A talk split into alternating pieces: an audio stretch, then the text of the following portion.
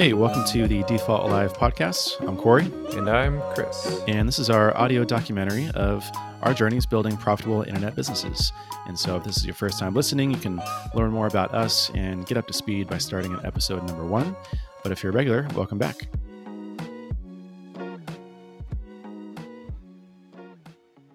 All right, Chris, episode number one. How you doing? All right, I'm doing well. How are you doing, Corey? I'm doing good. Um, I'm excited to do this podcast. I'm excited to talk about it. Yeah. The, this episode will obviously be a little bit different because we've got to do the intro stuff and talk to people about why we're doing this podcast and what it is. Um, but uh, like we just talked about, we can probably just talk about the format a little bit, introduce ourselves, concept for the podcast, what people can expect, and then um, probably roll into, I guess, like our first kind of regular update, right?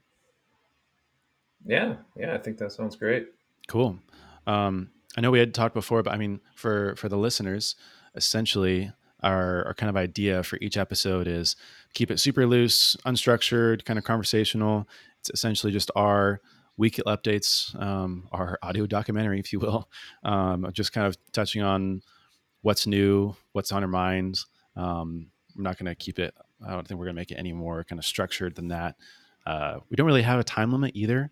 I guess we're going to try to keep it as short as possible or as um, um, I guess like concise as possible, but won't really put like a time limit on it. It could be, I don't know, I'm expecting anywhere from 20 minutes to an hour, depending on how good the conversation is and how much is new or how much is on our mind. Um, yeah. So yeah, am I, am I missing anything around like the format, the podcast, what people can expect? No, I, I think that covers it pretty well. We we also talked about trying to put an episode out every week. Uh, so that's kind of the cadence that we're looking for. And uh, yeah. Cool. Yeah, I'm super stoked. I, I feel like it's good, even just for me, for that kind of weekly cadence, uh, just to kind of like reflect and also have some accountability as well. Because you like think more about what did I do and what, what's coming up next. And, uh, you know, we had been talking um, every other week before, just kind of like checking in for an hour or two and updating each other. So, um, I think the weekly cadence will be will be fun. Um, why don't we give a little bit of background to ourselves, like super briefly? You want to kick it off and just tell everyone kind of like the you know couple minute version of um, how you got to where you are today and who you are. Sure, definitely. Uh, so I'm Chris. I am the founder of JetBoost.io. Uh, JetBoost provides no-code add-ons for a tool a tool called Webflow. Uh, so if you're not familiar with Webflow, it is a visual website builder. Uh, it has its own built-in CMS, and it's extremely powerful. They're kind of leading the the uh, no-code movement right now. Uh, so uh, Webflow has been around for I want to say since 2013 is when it first started. Uh, JetBoost was launched just last year in October of 2019. And it actually all began because I was helping you out with a project and uh, basically wrote some code for you to add some features to a website that you built using Webflow. Uh, it was a it was a job board that you built using Webflow, and um, yeah, I helped you build the the real time search for that, and that eventually turned into JetBoost. Uh, so now I'm providing a whole suite of different add-ons for Webflow uh, that people are able to add without any custom code whatsoever. Yeah, and you've been doing it for full time now since March, right? So it's been about seven months, six months. Am I doing my no five months?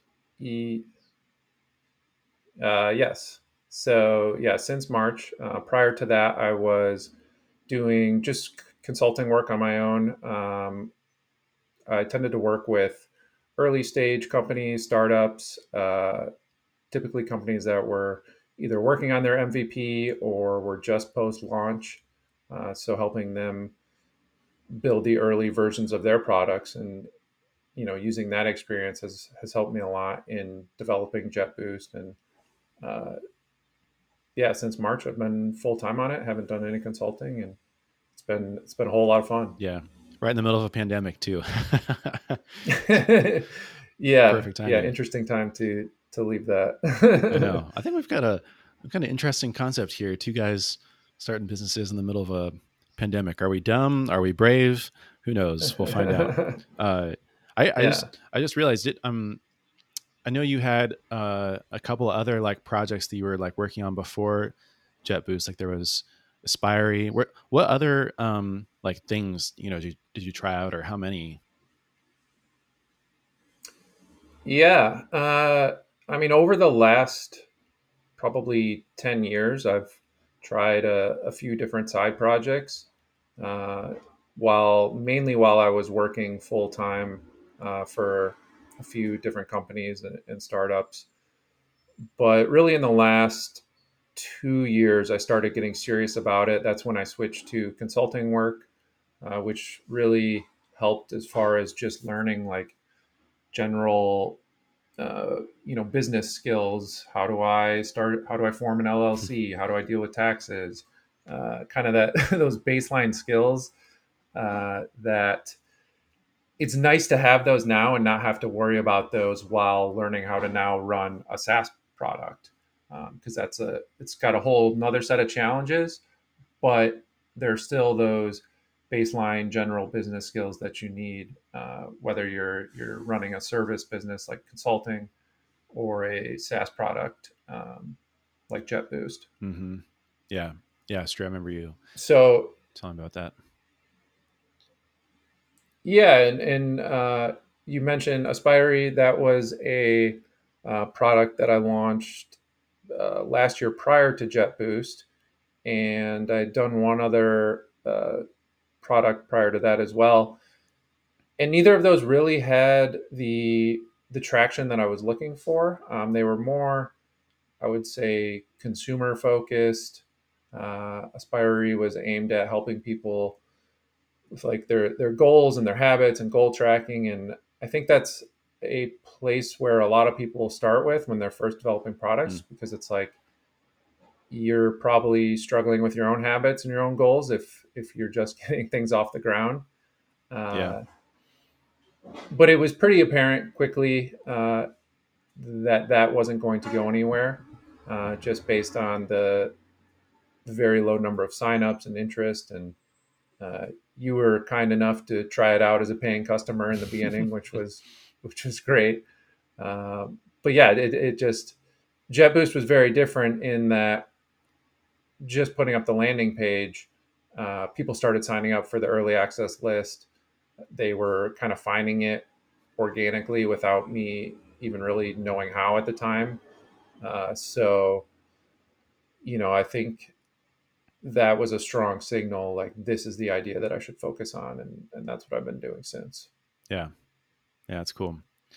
It's been a wild ride so far. And um so yeah, it, it's funny. I, God, I, I, always keep forgetting how our our kind of stories are uh, intertwined a little bit. You know, with with JetBoost coming yeah. from my own Webflow site. So uh, kind of segues nicely into my story. But um, to zoom out a little bit, I won't go too far back. But I, I guess I kind of like caught the entrepreneur itch when I was about 18, 19. Um, used to want to go down the kind of corporate ladder road and, um, you know, just, I don't know, live a normal life, quote unquote, I guess. Uh, and then my eyes were open to the, the world of business and becoming a business owner and uh, being an entrepreneur and creating things and selling things. And um, so I've dabbled here and there, started working full time on uh, at startups about four years ago. Um, and now, just in the last kind of like, gosh, I guess it's like last two years, maybe last year ish. Uh, I've been work like trying to get my ad bats in. So the I guess the the kind of parlay. The first one was I actually had a newsletter for a while. It's called the TLDR on SaaS marketing, and I was just like curating kind of the best stuff out there because I was uh, like really hungry to learn about it, and I was just getting into the world of marketing, and so um, it I did it for about a year, and I published every week, and I only got up to 200 subscribers, and then I shut it down.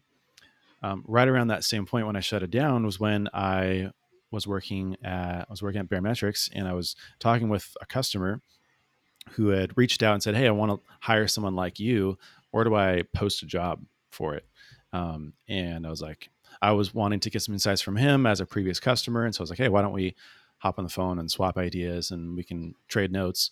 And uh, essentially, from that conversation, um, I was like, yeah, I don't, know exactly like where you know you could post it on like remote job boards or i guess just like post it on twitter and stuff or, or and, link, and linkedin as like the main ones but uh, he was like man if i had an, some extra time i would just spin up a job board just for marketers myself and i was like you know what? I'm gonna do that. Give me give me a couple weeks and i'll get back to you. So um, and then so right then actually i think that maybe like the day before it was all very kind of serendipitous but ben tossell i was an early customer of his for nuco which is essentially the first kind of version of what became makerpad. And so he mm-hmm. relaunched makerpad and then like issued a new membership. And then i dug in and was like oh i could use makerpad to figure out how to do this. And so learned webflow spun up a no code job board uh, in three weekends came back to him got my first customer um, launched and then essentially left it alone for a long time. And I did a, a, decent amount of revenue for a while. And then I launched two courses. I did uh, mental models for marketing and then refactoring growth. And then most recently, and uh, where my focus is now mostly is on Swipe Files, which is a membership site for marketers and entrepreneurs looking for marketing examples. And it has like t- detailed teardowns of what makes them great, kind of explanations. It that's kind of like the the go to market. I'll you know be sharing a lot more about future plans and more stuff for it, but I guess that's my story in a nutshell. And Hey Marketers, the job board was how we got connected, and or wasn't how we got connected, but that's how JetBoost was born, essentially. So people know kind of how those stories are intertwined. Yeah, yeah, I owe you a lot. I owe you a lot. Well, you know what's funny was I always forget about how um, I guess the the interest has died down a little bit organically from it. But when I first launched Hey Marketers, I you know did a couple guest posts on some bigger blogs, and then I was you know talking about it on Twitter and and whatnot.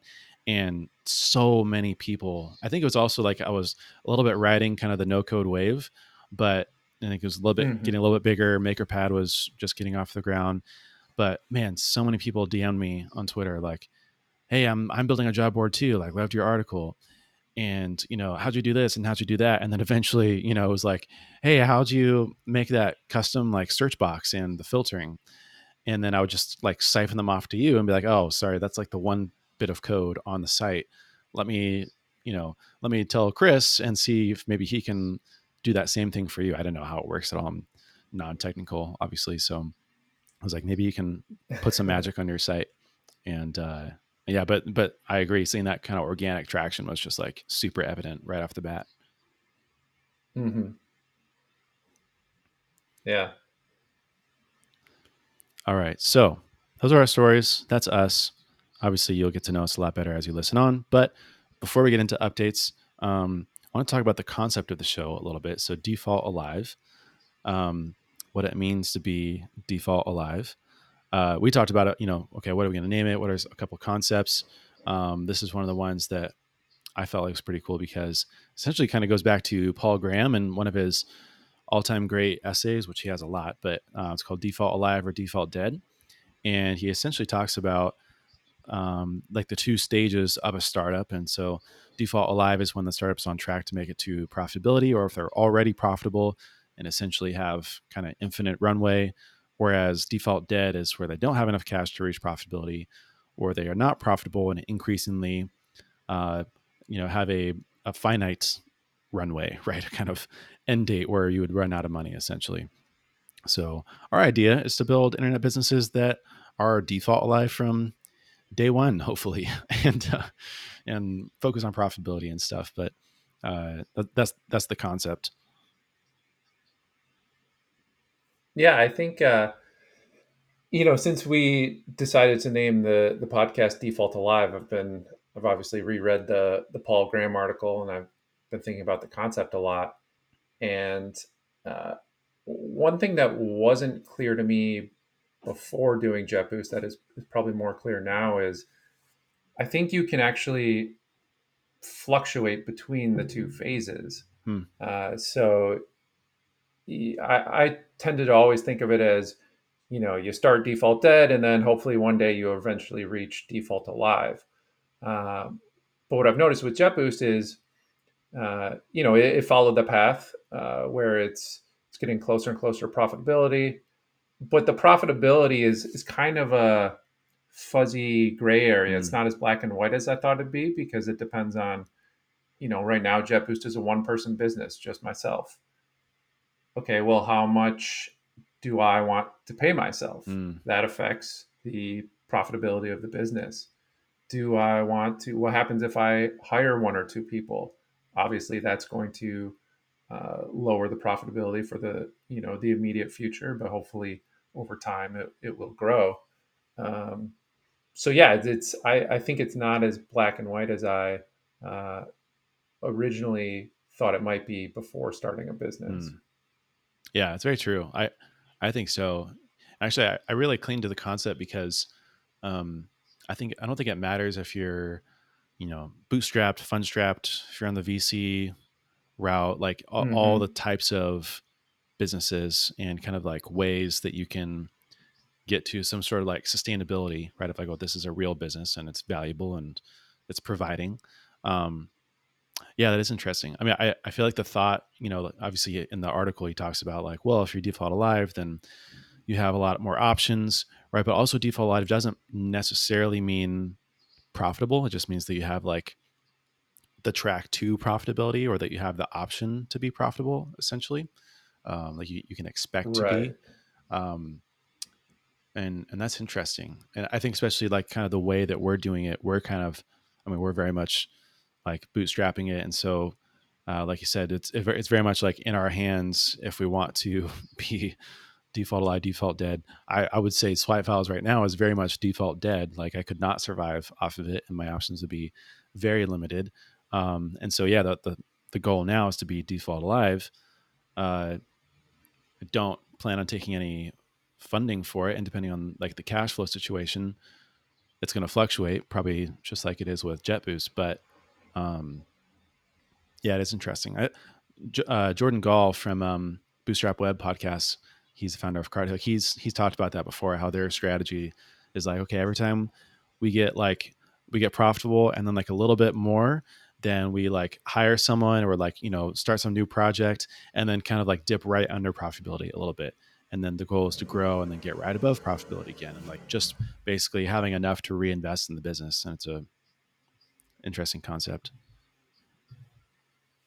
Yeah, I, I like that strategy a lot. Uh, I think as a as someone who tends to prefer the bootstrapping way, uh, you know, I'm a little more conservative as far as uh, hiring and, uh, like you said, focusing on profitability. So I, I, do like the idea of like first reaching a certain uh, profitability number, and then thinking about you know hiring and adding people and, and dipping a little bit under that mm-hmm. uh, for a while. Yeah, yeah, yeah, absolutely.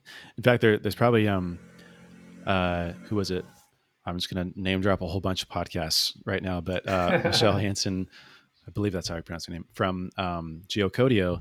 She was posting on Twitter the other day, and she said, you know, what does bootstrapped mean to you versus customer mm-hmm. funded or you know she was naming kind of a, a, couple different terms and my my two cents i don't i'm not saying this is right or wrong but uh or she was talking about indie as well like what does it mean to like be an independent software business i guess or independent online business and they're all kind of di- these different paths to default alive which is like you have self-funded you could use like your savings or i don't know a credit card to kind of like find your way or like survive until you are default alive and you have money to uh, pay your bills, right?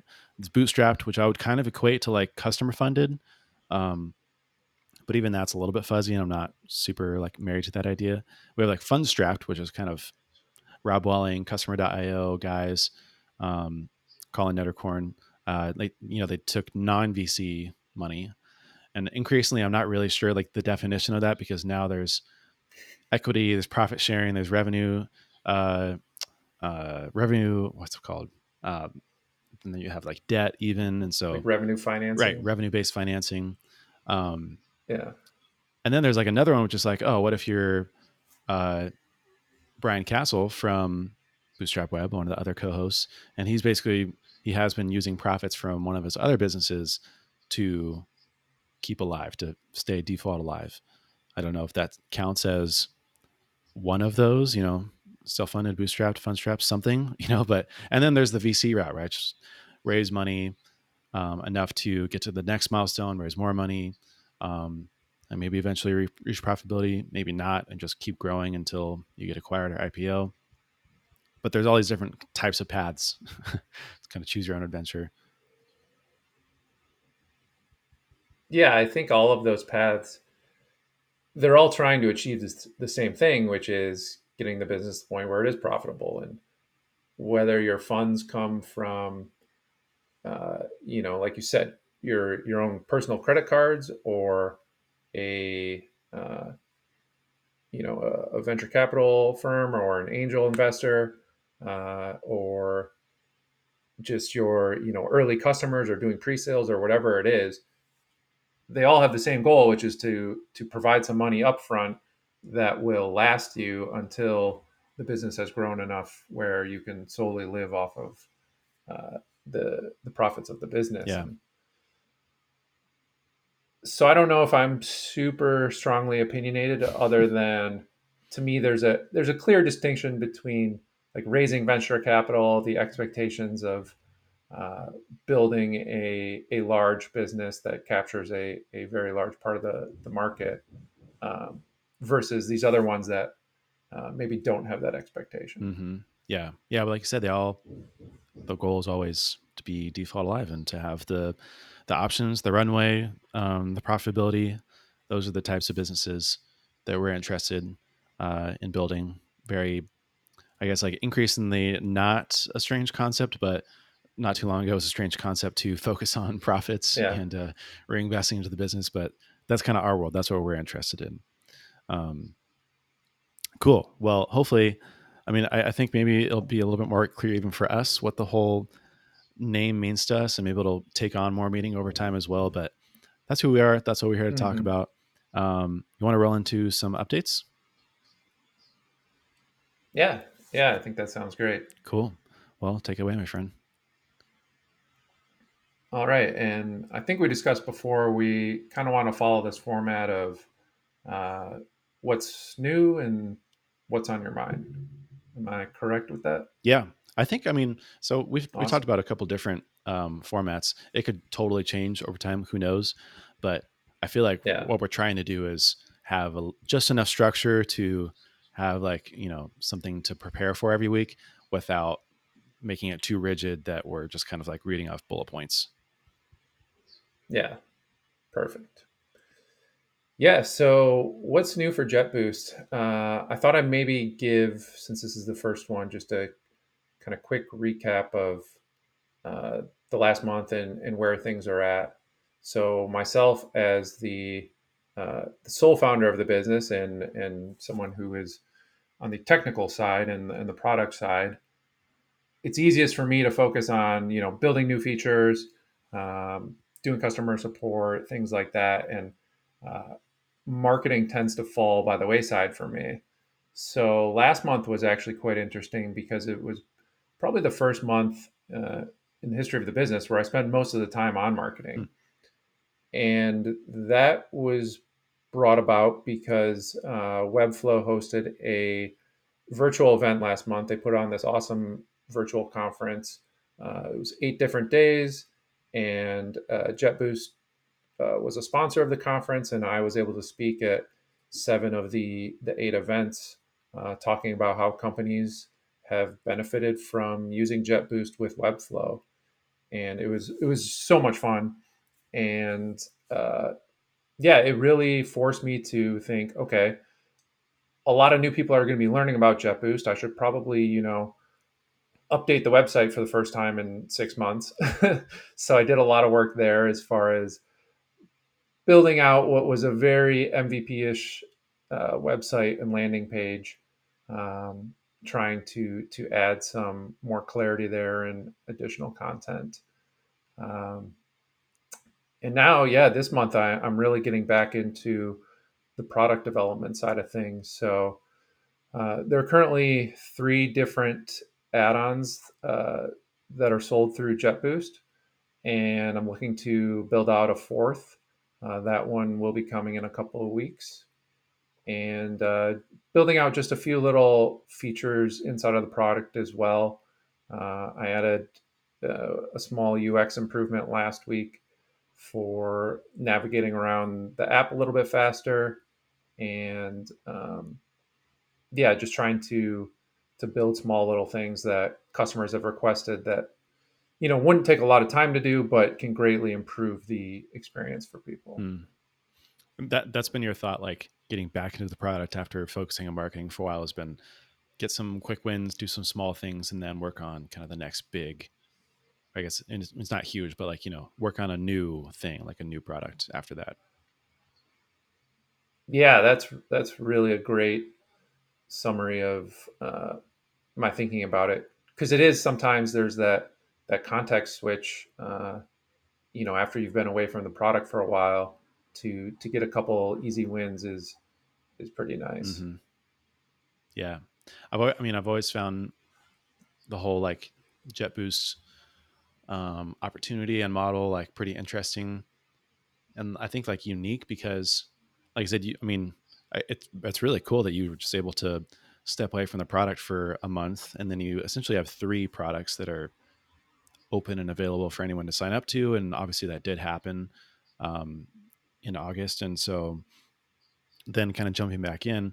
Uh, I don't know. Like, are, are you thinking like, uh, oh, I'm just kind of curious. Like, what was it like focusing on marketing for a while, not doing the product? Was it did it feel weird? Was it uh, was it refreshing? Was it good? Was it uncomfortable? Yeah, that's a great question. It was fairly uncomfortable for me.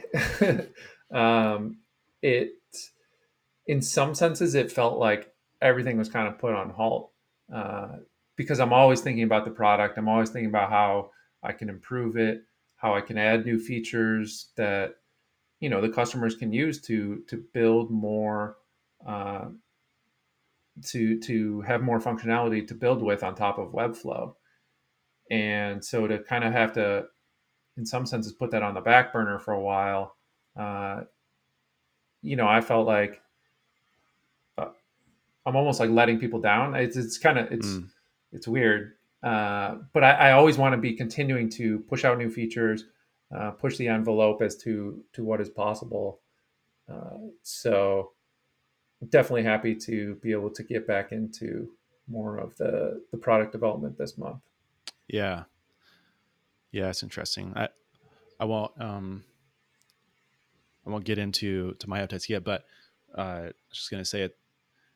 It is interesting with that context switch and moving back and forth between product and marketing because I was just thinking I was like, oh, I don't know if I, I think I, I have a similar problem with swipe files, but but the lines are are like pretty blurry it's a little bit interesting running like a, a membership site where most of the I guess like the product is the content and it's also the marketing because that's what I'm like pushing out to new folks and what's driving kind of interest again. Um, but yeah, any, anyways. Yeah, I think they're no, I think they're actually similar in that regard because most of the marketing for JetBoost, um, you know, outside of these kind of one-off events, has been new products. So when, whenever I do a new product launch, uh, that tends to be the uh, the biggest spike in traffic and new signups. And uh, you know, I know it's similar for you with swipe files, where when you put out new content, that's probably your your best marketing channel right now. Mm-hmm. Yeah, yeah, hundred percent. I, I know you've kicked around a couple of other marketing ideas. Um, do you have plans to do i mean are, are you going to like kind of go back to those at some point or are you kind of putting them on the back burner for a while. Um, but like you know those things that could be marketing besides just the product updates? Yeah definitely want to experiment with some other marketing channels. Uh, it's been interesting because in the last few months the number of new signups for JetBoost has been pretty much flat. Uh, so each month there's about the same number of new people are trying it out. Uh, which is which is good that there's still you know a new batch of people every month and a percentage of those convert uh, but it also means that I haven't really found a marketing channel that I've been able to grow yet, uh, just by virtue of there not being, you know, the number of, of new signups is not increasing. Mm. And so I think, you know, some some ideas that have been thrown around, uh, been talking with with people about have been, you know, maybe there's a way. A, a lot of these uh, kind of widget plugin type companies provide a version of it that has a powered by link. So you can imagine adding the JetBoost search to your site and maybe at a discount or even a free plan of uh, where it just links back to the JetBoost website. Mm. Uh, that's been an option. And I, the one that I really want to try, and I know I'm underestimating the work because that's what I've heard from everyone is that, but uh, is a is a either a referral program or an affiliate program. Uh, I th- I think either of those could work really well. Uh, JetBoost is I, the reason I like the affiliate idea is because there are many Webflow freelancers that use JetBoost. They have to sometimes sell their client on paying for you know another subscription service. And so me to me, it's kind of a natural fit that if they're doing the work of selling their client on using the service, you know why shouldn't they see a percentage of that revenue? And I think it could also motivate them to uh, to do that versus using uh, other competing solutions. Mm. So yeah, that's kind of what I've been thinking about from the different marketing channels. Yeah. Yeah, that's a big one. Me being the marketing guy, I've always, you know, I've thrown a bazillion ideas at you, but uh yeah. Yeah, that is interesting. It's it's funny like I mean you're you're in the midst of it so you know, but I was just thinking about how it is hard feeling like I don't you know like not having like control over a marketing channel. You know, like the signups show up mm-hmm. and uh, to a certain degree, you have a good amount of brand now, and um, people finding you through Google search or through the Webflow forums or you know whatever other kind of places you've made your mark or, or showed up. But it is totally frustrating. I mean, I would know as a marketer too, like not being able to completely like, okay, let's just scale this up, or like here's something that's working, let's just dump gasoline on the fire. I think it's uh, I mean, it's also not uncommon. I mean, that's probably how the vast majority of people feel. So, not alone. Yeah. yeah, that is that's definitely one of the challenges right now. Yeah. Cool. Any anything else on your mind, or any uh, any anything else new? No, I think yeah that covers it pretty well. Cool. Well, I have a few updates. Um, I'm all over the place, and that's one of the things that I'm trying to work on now uh, building a real business is focusing and being able to like you know, do one thing well that uh, you know gets me to where I want to get to and be able to sustain myself independently. But for now, I'm still in the I'm still all over the place. I'm still working on a whole bunch of different things, um, all, all towards the same goal though now. So uh, I'll run a couple different ideas by you, but um, the first like probably bigger update is not related to swipe files, but it's related to the courses. So I launched um, Mental Models for Marketing last December. I worked on it from November, November to December. And then I didn't touch it. And I started working on Refactoring Growth, which is the second course. And then I worked on that from December to through January and then launched that. And then I didn't touch them. And then I started working on swipe files. And so uh, both the launches were really successful. I was really help, uh, happy with them people were really happy. I think I've only ever refunded one person. Uh, it wasn't because they weren't happy with it. It was just because financial situations. Um, so I basically haven't touched it, and I've I felt super guilty because I've been like, oh, there's so much more like opportunity here, and I should be doing more. And I I had this big long list of ideas of here's more content I can add, here's marketing things I can do, but I just haven't done anything about it. Um, one, I think because I wasn't really sure what to do or, or what would be like the best use of my time. Um, two, I also just got distracted. Uh, now, Swipe Files has been a great distraction, and now it's kind of my my main thing. Um, but I just revisited it because uh, it's funny. So I'm using Roam now mostly. I've switched between so many different tools. Was all about Notion. I still am. I think for more like collaboration stuff, but uh, Roam has been like my go-to personally now. And so I went back and looked, and I was like, hey, when did I first have this idea? So on July 20, July yeah July 24th, so about a month ago, I had an idea. I was like, oh, what if I moved the courses from like an evergreen sales model where anyone can sign up and buy anytime to more of an open closed enrollment model where I would open it up, you know, once a quarter, for example, and then close it, you know, do some marketing, build out the list again, and then send out, you know, a bunch of emails for a week, open it up. So kind of working more like a cohort basis um, instead of just anyone at any time. Um, because I, I have the list. So when I first launched, I had about 300 people on each email list for each course. Since then, they've both grown up to about 700, um, and they've each oh, only made about uh, you know a couple hundred, like low, you know, a couple hundred bucks a month. So I was like, oh, what, what can I do with this? So, anyways, I first had the thought July 24th. Then I started working on it pretty seriously because I did some more research into it, and I was like, I actually think this probably works better for me working on it more passively and that I don't have to feel like guilty about it and not doing things, not driving people to the site.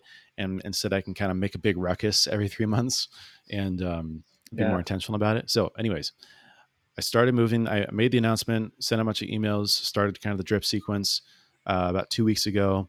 And um, Sunday night um, on September 6th, uh, the enrollment closed. I did the final emails and I ended up getting uh, over fourteen thousand dollars in sales, which kind of like blew wow. my mind. Yeah, because that's awesome. like, wow, this is like it's not very many emails. Like, I don't have a huge list. I didn't run any, any ads. I've just been talking about it on Twitter and then sending emails. Um, so my my original goal was to get five thousand, and I was like, oh, it would be really nice if I could double that to get ten thousand. So fourteen thousand four hundred. I was yeah. like, wow, this is crazy. Um, and threw in a bunch of bonuses. You know, uh, tried to incentivize people to take action now, as far as like you know, as, as, part of this move that they would. You know, it's not like I'm taking something away from them. I'm also like putting in a bunch of new stuff too. Um, mm-hmm. so yeah, so super happy with that. I'm just gonna try to stock it all away in savings and and pad that for a later day. Um, but so now I need to kind of deliver on the bonuses. So uh, basically I threw in like a free strategy session with me to kind of like vent and or brainstorm. Um, uh, threw in a Swipe Files membership as well. Um, and then I'm also going to create like a little private community space for course customers to chat about the content, ask questions, connect with each other. Um, and so now I need to start doing that and uh, started that process yesterday. But there's a lot to do there with the limited hours of the night that I have. Um, and uh, it's a little bit more work than I thought, especially the community side of things. It's like a little bit scary, um, but I'm hoping that it'll parlay and kind of segue into swipe files and kind of what I'll be talking about there. But anyways, one of the things I was thinking about, kind of been on my mind from this was I just shared the number, and we've talked about transparency before, and kind of our thoughts about how useful is it. Um, it got me thinking about it because I don't have any problem sharing like this number now, I think because it was like a relatively one time event. Um, mm-hmm. I, I've definitely changed my, my tune about transparency in the past. I think it used to make a lot of sense because it was very novel and uh, helpful also because there was like zero transparency in the whole startup space before. Now I think it's gone a little bit the other way of like, I don't know if it's super helpful. It's not novel either now. So like what type of transparency and what's the level and what is it useful for? Um, so I'm, I'm kind of thinking like, well, a little sneak peek here and there. I'm not giving the whole picture away of like uh, everything that I've ever done and all the numbers, but like a little bit, like a sneak peek is is helpful. But also, I was thinking, I was like, it's interesting. I feel like um, it's different between like SaaS and membership sites versus like content and courses because weirdly enough, I think they're like way more defensible. Maybe is the word. Like you you couldn't just Yep. copy and paste my videos off of my course. You know, like no, and also Right. it's it's it's because I'm doing it. A piece of software, unfortunately, like, unless there's like some really nifty tech on the back end, or if there's you have exclusive access to something, or you know that kind of thing, like it's a little bit less defensible, and hence why it makes less reason to be transparent.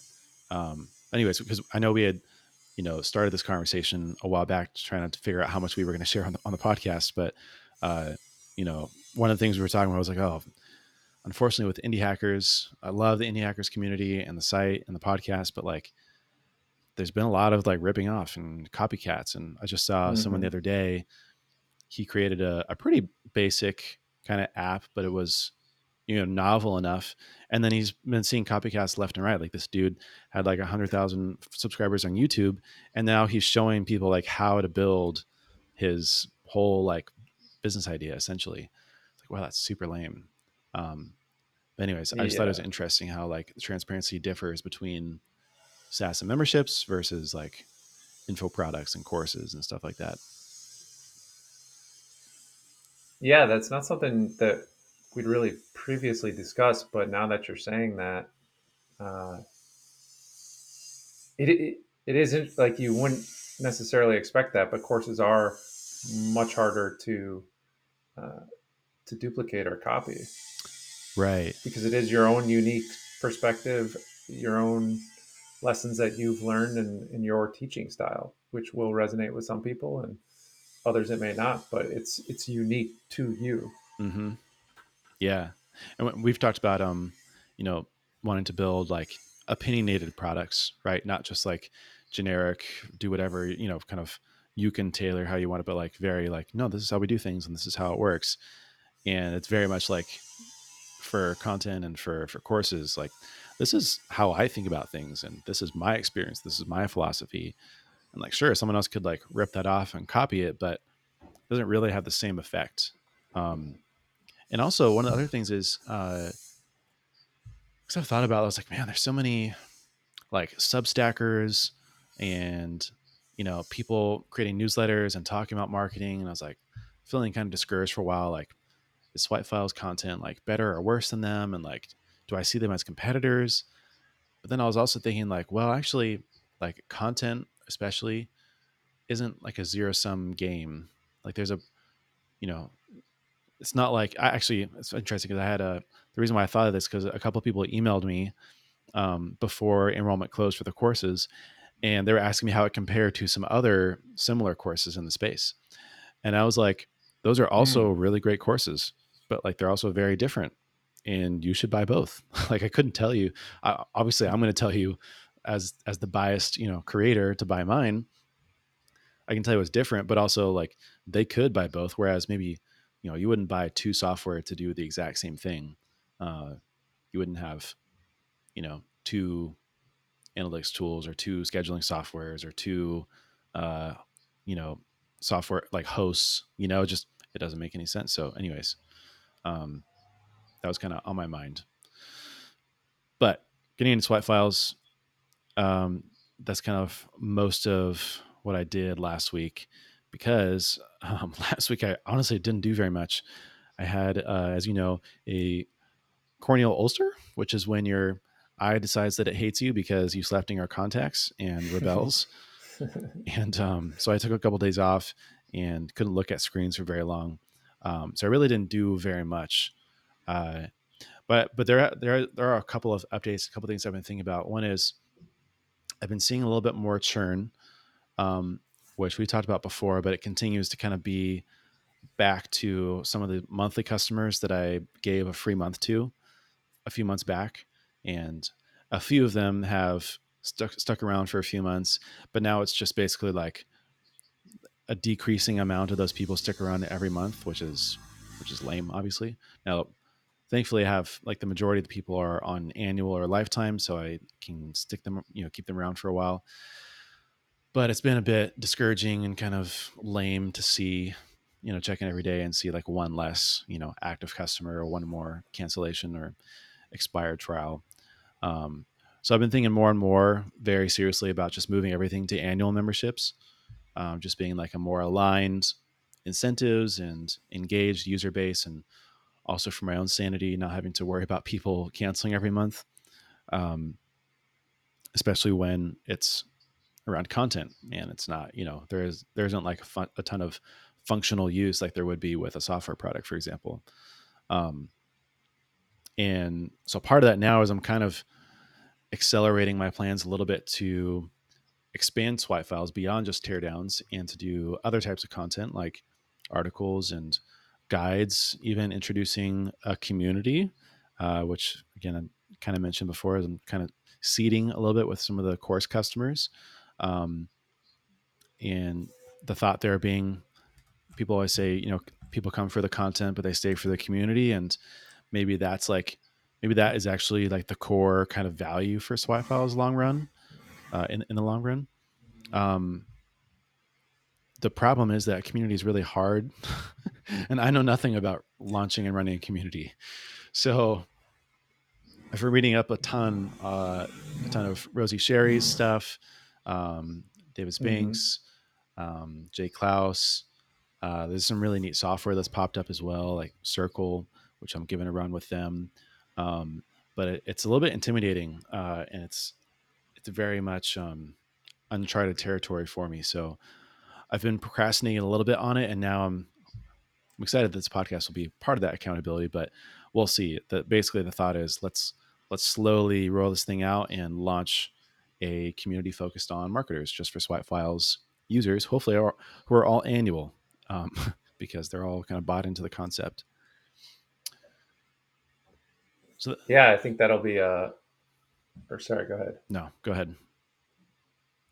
I was just saying, I think that'll be a an interesting but fun challenge, and you know, I've seen a number of different communities popping up now. Um, just being in the in the no code space and the webflow space, and and following what Ben Tossel's been doing with MakerPad, and I don't think that a monthly subscription makes sense for uh, course content or community or uh, you know like content that you're providing with swipe files. And i'd actually i've been talking to uh, mackenzie child mm. who launched a platform called Flamingo, which is uh, basically webflow uh, training and courses and a community and you know we were talking a lot about the pricing the pricing model and uh, he ended up going with just a lifetime hmm. plan. Mm. And I think originally he was kind of deciding like, do I do monthly? Do I do annual, lifetime? Uh, and I told him like, don't do monthly. I've, I've seen uh, a few times Ben has opened up monthly with MakerPad, and every single time he ends up killing it because, uh, yeah, it just results in in high churn and people kind of like, uh, you know, driving by the community, taking what they need and then leaving. Yeah. Uh, so I think at the very least, annual is more incentivizing for people to actually really join the community, uh, really learn from other people, provide value to others, and uh, yeah. So I, I, think you're on the right path with going with just the annual uh, and the lifetime. Mm-hmm. Yeah, yeah. I mean, originally I wanted to. The thought was like, oh, I'm going to provide monthly just so someone can try it for a month and then if they liked it then they would be like oh okay i'm going to switch to annual now so it'd basically be like a paid trial uh, mm-hmm. essentially but that hasn't happened so no one's treating it like that and um yeah and yeah and also I, I the way i structure so the pricing right now is 29 a month 99 a year or 299 lifetime so i was also thinking like oh maybe the, the monthly could be like kind of a, a decoy to make the annual plan look better. Yeah. That could be happening. I'm just not sure. I haven't talked to enough people um, that could like confirm or deny that. But my hunch is that that's also not happening, and that it just is kind of a, a bad idea. it's just a an epic failure on my end to, to think through that. So, well, I think until you try it, you never know how how customers and people are going to respond. Like you might think they're going to do this one thing and then uh, turns out nobody does that. Right. Yeah. Totally. Yeah, I, I think especially so- too now seeing um, Circle launch and seeing a lot of people talk about community. When I first launched the pricing, I had literally no idea, you know, how to price that and sort of what other people were doing. Now there's I think it's a lot more examples to go off of. In fact, I think Ben was just posting the other day about a pricing experiment he did, and it was like three hours later he ended up reverting and changing it. And Yeah. uh, I was like, wow, I'm glad I have you know someone to learn things the hard way besides myself. I can glean even more. Um, so yeah, that that's the main thing top of mind for me is launching this community hopefully in the month of September, um, beefing up the con and starting to introduce some new content.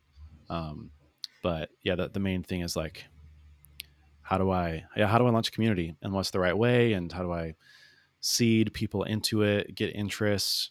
Um, the good thing is, and this is kind of my plan all along was I already have a decent amount of customers or at least people I can reach out to and, um, people who might be interested in that, like some close, you know, marketing friends and folks. So I'm optimistic about it. It's just I feel like it's one of those things where if you don't get it right when you launch, it can end up hurting you later. And so I'm kind of taking it very seriously. I'm proceeding with caution. Hmm. In in what way could you see it hurting? I don't know. I just feel like if if you launch a community and it doesn't gain like initial traction or if you don't have it like set up correctly, this is probably my own like limiting belief or kind of biased opinion, but like I just feel like uh it could go wrong that you just have I don't know everyone kind of dip out and no one finds the community valuable or engages. Uh, it it feels a little bit like mysterious to me. Like how do I get people to to post or how do I get people to engage with each other? Um, so I, and I feel like the launch is a big part of that. Like once you get the ball rolling, then it rolls on its own. And community kind of uh, gets like a kind of a life of its own. But initially, you have to get the ball rolling, and I'm just not sure exactly what that looks like. Yeah, it's funny. Many uh, many years ago, I actually worked for this company that ran uh, thousands of different online forum sites back when that was a thing. The Uh, OG communities. and I mean, just in yeah, in the like craziest, you know, little like niches that you would never even think of. Um, you know, very like specific, like car enthusiasts and uh, you know, one for you know, basically all the things that are subreddits now. Right. Uh, unfortunately for them, but uh, I I knew their community manager, and uh, you know, I, don't. You may have already read read up on this, but one thing that they would do whenever they were launching a new site and a new forum was they basically seeded it with user accounts and posts, and they they they were essentially like the community managers would have conversations with themselves Mm, posing as users just to make it look like there's activity there. Uh, and I believe actually, I, I think I heard once Courtland of Indie Hackers say, say, he might have done something like that. Yeah. yeah, I'm pretty sure he did. I know. Part of me wonders, like, if I, And that can be a lot of work. yeah, I, I do wonder, like, would I have to do that? Like, I'm, I'm kind of like crossing my fingers that I don't have to. Um, or maybe. I can get kind folks like you to just like seed questions that I kind of plant uh, in your brain of, hey, can you ask this Yeah. question or something? But um, yeah, totally. yeah, that, that is part of it. Like I was I th- I was setting up the the little like spaces for just the course customers, and then like viewing it as a user, and it's just like completely empty. And I was like, gosh, if I was looking at this, I wouldn't want to post anything. So yeah, figuring out like a couple of different prompts or yeah, just I don't know, talking to myself. Maybe maybe that's like the thing you have to do, and I just have to suck it up and and do it.